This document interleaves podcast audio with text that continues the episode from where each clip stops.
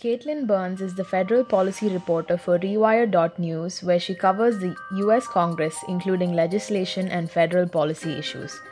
Previously, she was a freelance journalist covering breaking transgender news for them.us, as well as bylines for the Washington Post, Vice, The Establishment, Allure, and many others.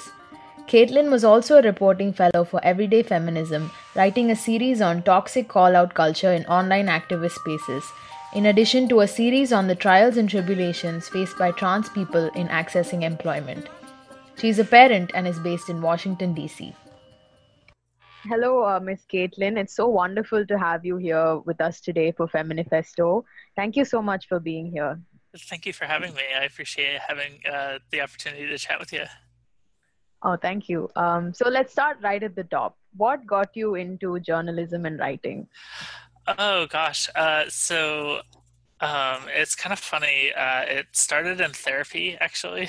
um, so it was the beginning of 2016, and um, I was uh, making preparations to start my gender transition, um, and I'd been seeing a therapist for I would say four or five months and we were not quite at the point where I was ready to to like start coming out to um, my immediate family members or a lot of my friends. Um, but I had a lot of uh, thoughts and feelings about my own gender, my own life, gender in general.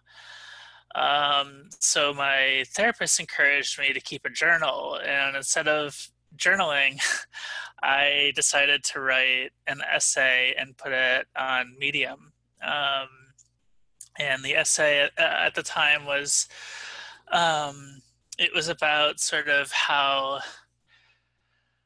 my life intersected with um, you know being transgender and closeted and how you know i was um, struggling with uh, my weight and the the internalized fat phobia that came along with it.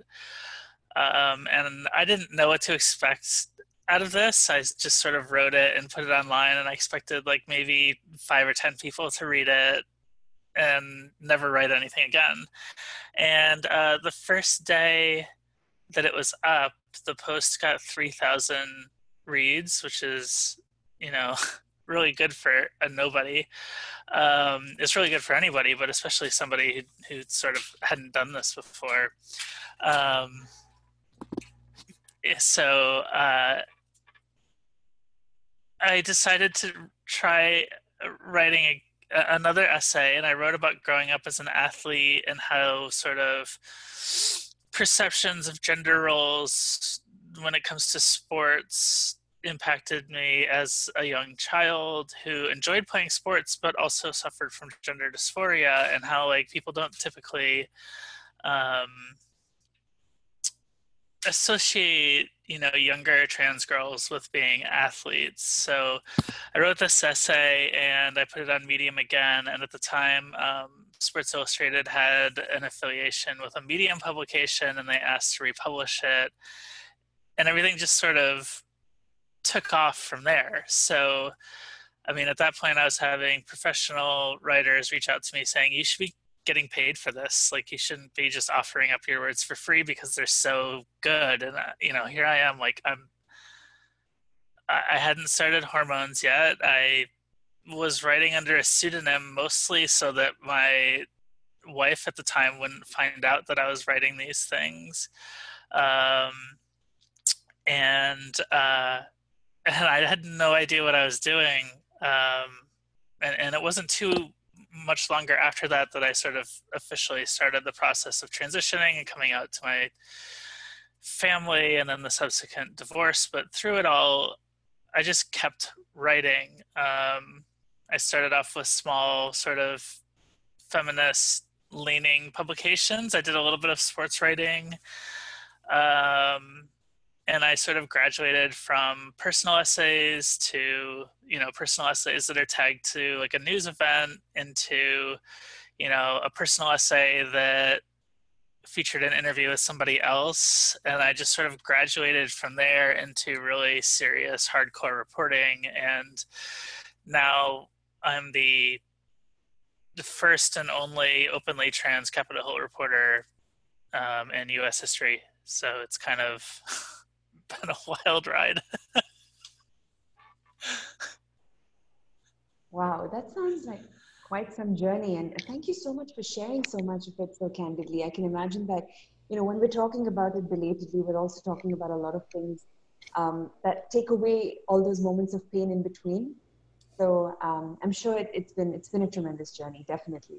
But but in this time, you've actually done so many different kinds of uh, pieces. You've written for the Washington Post, for Vice, for the Establishment, and now with Rewire.news. Mm-hmm. So could you tell us a little bit about your experience so far, working on different portfolios and different kinds of writing so far?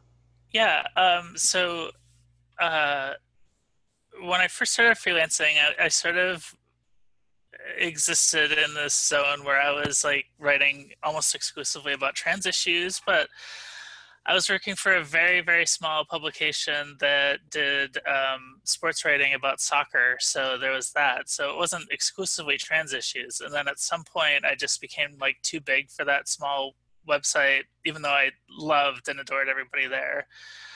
Um, and I sort of got pigeonholed into just writing about trans issues. Like I'd I'd make pitches to write about other topics, and editors just weren't receptive. So if you look at my time as a freelancer, like you mentioned, the Washington Post, I, I've written for them three times.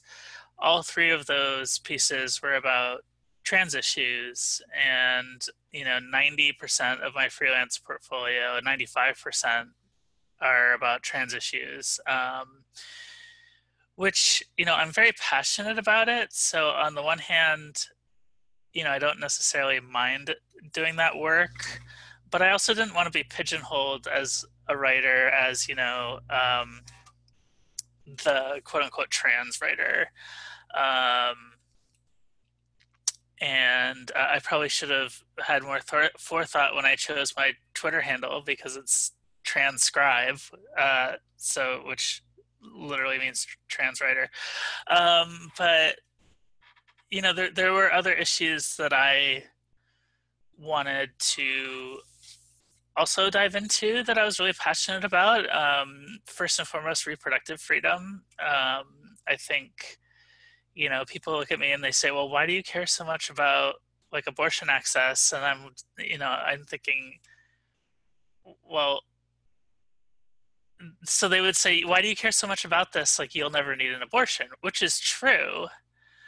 Uh, but I also believe in bodily autonomy, um, and that impacts me personally as well. You know, as as people who are born with uteruses, um, and I care about being able to access medicine and medical treatments that you know politicians disagree with if if people can remove access to abortion care they can certainly take my hormones away with the stroke of a of a pen you know um, so i think the two issues are much more related than most people think about at first blush um, so that's what sort of led me to apply for the job at Rewire. I had done some freelancing for them before, and I'd worked with their politics editor, who's now my immediate supervisor, um, Ally Boguhn, who's fantastic. Um, and uh, so um, we, uh, we, they ended up hiring me um, they took a chance on me. I hadn't written about abortion before or reproductive issues before, and I, I, think so far they've been very happy with my work. And then the people who are within the reproductive justice movement, who I've gotten feedback from, have said I've been doing a really good job, and and that's really important for me um, because I see the way that you know people who are not trans write about trans issues and how they you know go about responding to feedback about their work. And um, you know i, I want to emulate the people who i think do that the right way. And um, uh, sorry um, I'm very pleased that that so far people have liked my work, and I'm you know I'm committed to maintaining that that high standard. That, that's an incredible journey that you've been through, you know, from just writing on Medium and having so much reception for your first piece to now writing for such um, really big publications. It's amazing. And I'm in awe of your courage and your journey and just how amazing you've been through it all. Thank you so much for everything that you do. Thank you. Um, so, can you share with us some of the stories that you're most proud of? Oh gosh, uh, there's a story that I wrote in I think it was at the end of 2017, um, and it's the only piece that I ever wrote for a publication called Splinter News, um, and it's called um, "What Happens When Your Childhood Gender Transition is in Google Searches Forever." Um, and I think that that piece for me, uh, it's one of the longest pieces that I've written. Um, and, and what I did with the piece was I looked into people who had transitioned as children and are now adults and sort of what are the privacy implications for like media coverage of their transition um, and and I did a lot of work on this piece on this piece, excuse me, I probably spent, I don't know, six to eight months working on this piece. Um, but it was, you know, I looked at how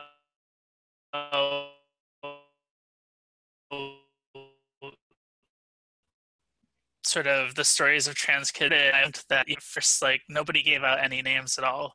It was always you know my child will like they withheld their name for privacy reasons and then it got into well they're using a first name but it, it's a pseudonym and then it, it, sort of graduated the coverage graduated into here's their first name but they're withholding their last name and eventually got to the point where um, they were using the full name of these children and i questioned how much input the children had in the actual process and whether or not they could understand the potential privacy concerns later on down the line. So I spoke with several people, um, several trans people and their parents as to how they approach, you know, media coverage of their child's transition. I talked with a reporter from Texas who's been reporting a lot of um, stories about the trans families that are, you know, showing up to advocate against the Texas bathroom bill, for example.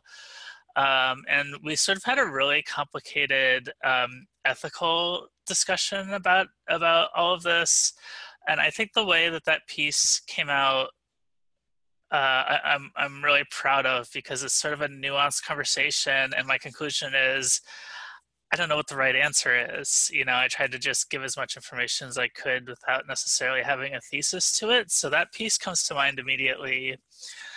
Um, the, there's a piece that I wrote over the summer that was about um, a bill that Senator Kamala Harris had introduced in the US Senate about um, trying to overcome the uh, racial disparities in the U.S. Um, maternal mortality rate. So basically, um, what studies have shown is that that Black mothers in the U.S. are four times more likely to die from pregnancy-related health issues than peers in other sort of uh, racial groups, um, and that was the reason that piece also comes to mind is because it was my first time writing about um, about about the issue, and I, I, was really nervous to get it right to begin with. Um, I ended up speaking with, uh, uh, gosh, six or seven people for the piece. I think four of them ended up being quoted in the piece itself. Um, but you know, it got ended up it ended up getting a really good response, which I was really happy with. Um, and again, those are those times where like these are issues that I won't have personal experience with. Um, so it's important to me that that I get it right. But that's another one that comes to mind.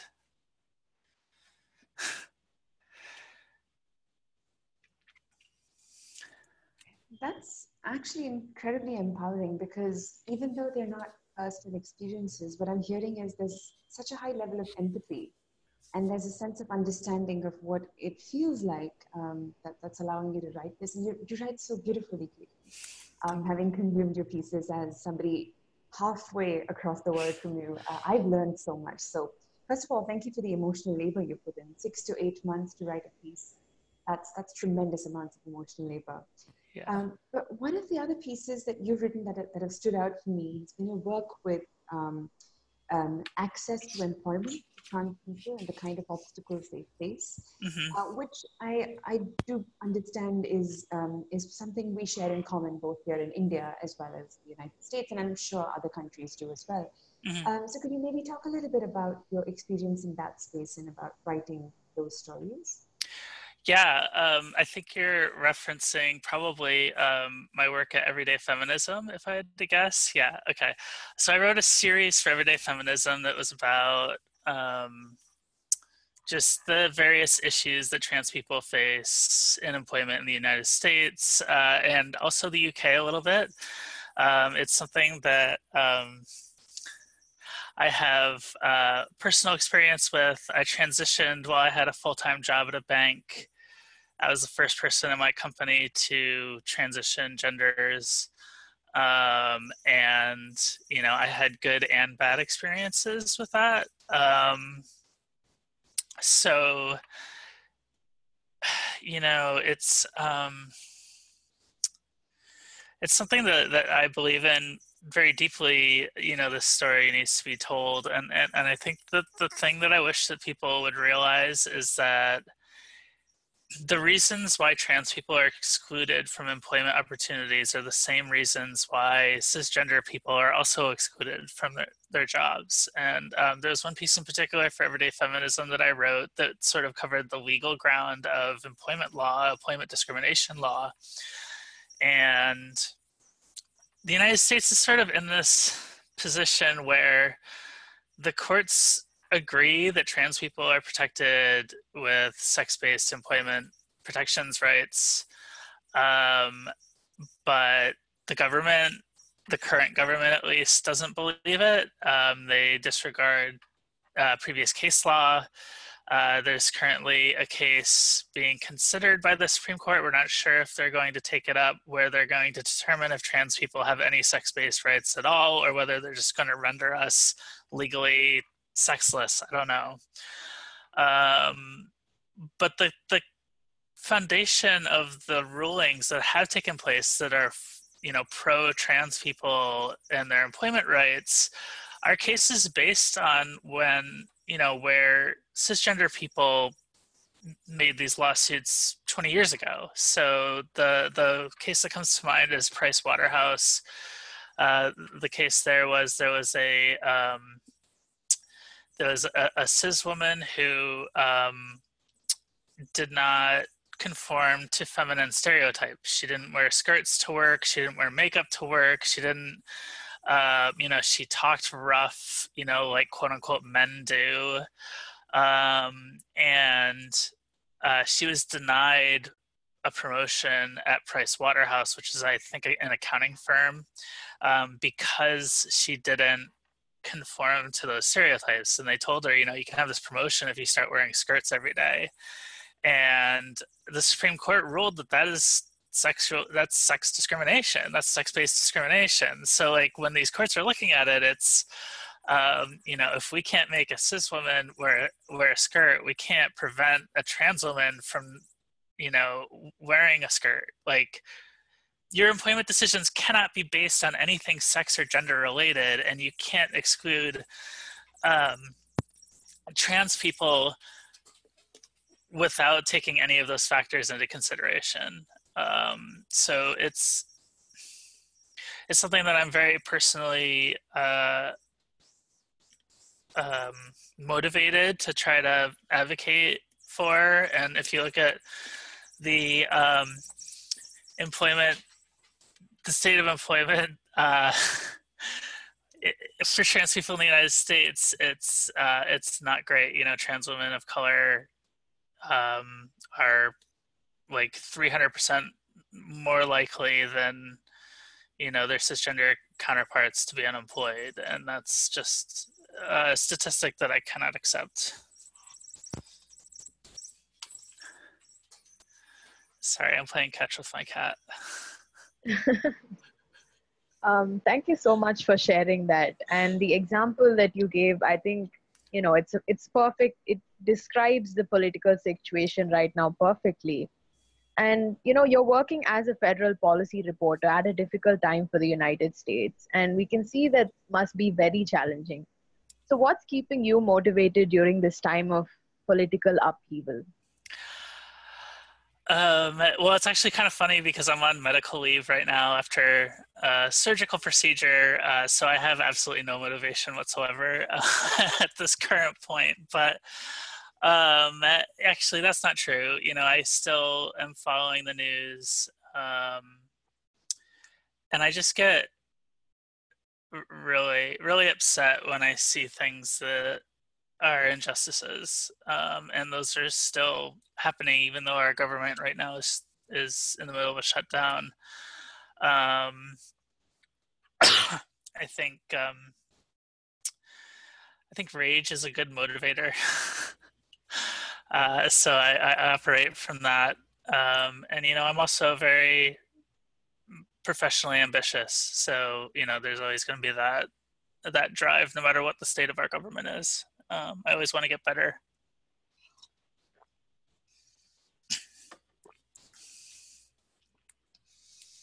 Peter, I think your um, professionally ambitious side I mean, this, this whole conversation that we're having speaks to that. Um, you're on medical leave and you've still given us time to talk about your work. I mean, that's, that really speaks to the political ambition that you have. Um, sorry, professional ambition that you have. But um, so I'm going to ask you something that you're very free to tell us um, you don't want to answer, and I understand completely. But um, and because we don't want to trigger you on any account, but to the extent you're comfortable, would you like to share with us um, any instances of pushback you've received for the work you do? I can imagine there must be quite a bit, being the first transgender person working in this portfolio right now. Yeah. Um, and, and only if you're comfortable sharing. Um, yeah, I mean, I've dealt with negative comments on my work since that first piece, you know, the first fat phobia piece, uh, you know, uh, way back when, um, you know, sometimes it gets to the point where I just need to take a break from the world. Um, you know, and, and, it's slightly unrelated, but I'm taking a, a break from Twitter right now and it's not it doesn't have anything to do with my work um, it doesn't have anything to do with criticism or harassment for my work i just needed a break from people and um, you know i'm starting a, a book project that i really need to focus on and, and this is a really unique time for me to be able to take time off from social media but you know i i do get a lot of comments um, especially on twitter there's a lot of people who um, you know, just attack me just because I'm a trans woman. And there's a lot of people who attack me because they think that I'm the downfall of civilization personified, which is sort of ridiculous to me. Like, I'd love to have that power, but I don't have it. Um, so, you know, it's, uh, I, I've taken steps over the years to sort of limit what I can see of those comments um, on Twitter specifically, I can only see what people who follow me are saying in reply to me. Um, so I don't, you know, I miss a lot of, of the worst stuff, or I have to go looking for the worst stuff. Uh, you know, Rewire uh, .news does not have a um, comment section, so we sort of avoid that. And quite frankly, I don't. I, I can see why they don't have one given the topics that we cover. Um, so it's uh, you know I, I I don't know how to explain how I deal with this stuff other than like I just have gotten to the point where I'm used to negative comments and it really doesn't affect me all that often. uh, I think my favorite my favorite comment on any of my articles was I wrote about um, Texas high school athletes, uh, trans athletes, and how the state was making them uh, compete according to their, their biological sex. And this created a problem because this trans boy who's on testosterone was just wrecking all these girls in wrestling and i'm like of course if you have a person who's do- testosterone dominant of course they're gonna like dominate right? Like it's not this isn't the solution that you want. And i wrote about it in the washington post and the first comment on the piece was once i saw that this was written by katelyn burns i knew it was bullshit. I think that's my favorite. And uh, you know i sort of embrace the hate in that case like maybe i'll get that tattooed on my body at some point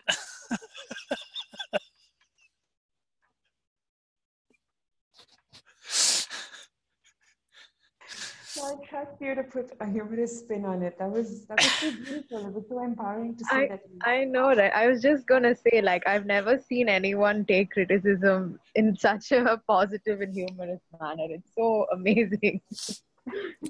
I mean, if people are complaining, that means I'm doing it. I'm doing it right. So definitely, right? Yeah. um, I'm very sorry to hear about all these negative comments that you re- receive, and it it can't be easy to deal with them on a daily basis. And you know, despite how well you you do try to take them, I'm sure that it does get to you at one point.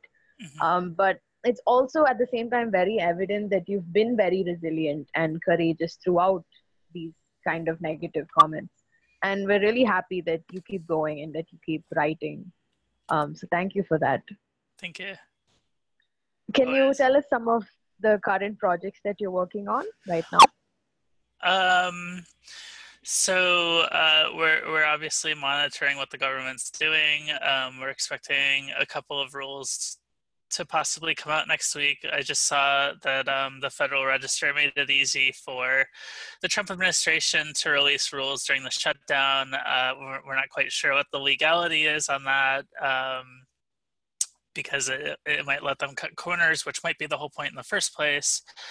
Uh, but it's not something that I'm necessarily uh, wholly focused on because I'm still on leave. But uh, you know, as soon as I get back, there's no you know there's no uh, reinitiation period. I need to jump back into my work. So you know i, I want to be ready you know uh, when february 4th comes around and i go back to work. But um, i am working on a project uh, in my spare time uh, this book project i mentioned previously where, and i can't really go into too much detail because we haven't laid out a lot of detail on it. But um, I'm very excited uh, to possibly move into the the the book world. It's uh, um, something that I've aspired to even before I was a writer. I've wanted to write a book, so it's something that I'm very excited about.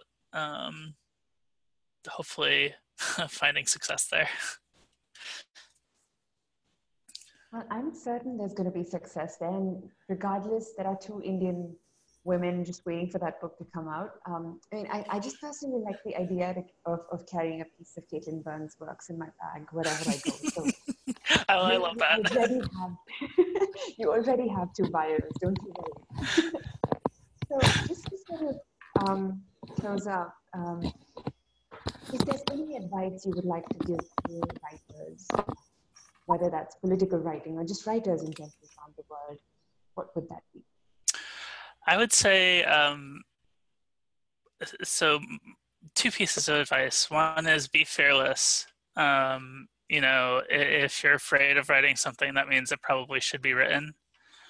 Um, and the second thing is find what you're passionate about and write about that because passion shows through in your words no matter what it is you're writing about. And, and you don't have to be writing about super heavy you know topics like I do, like abortion and trans rights, or you know um, the other things that I cover, the government. You can just you know it could be if you're passionate about you know video games or movies or anything like that passion will show through. So be fearless and write about what you're passionate about and you'll be, probably be okay. Can i just say that i love the first advice the being fearless one? Because i think it's so it's so true right? And like you said if it's something that people are probably going to be talking about that means you should be writing about it and starting conversations and discussions about it. Mm-hmm. definitely and that's exactly what you've been doing it's, it's yeah amazing. you've been talking about things that so many people are uncomfortable about even thinking about even when talking mm-hmm. about so yeah thank you so thank you so much for a wonderful conversation. It was beautiful having you with us in the Feminifesto podcast. It was uh, I wish we could have podcasts that just stretched on forever. We could just keep talking to you all the time.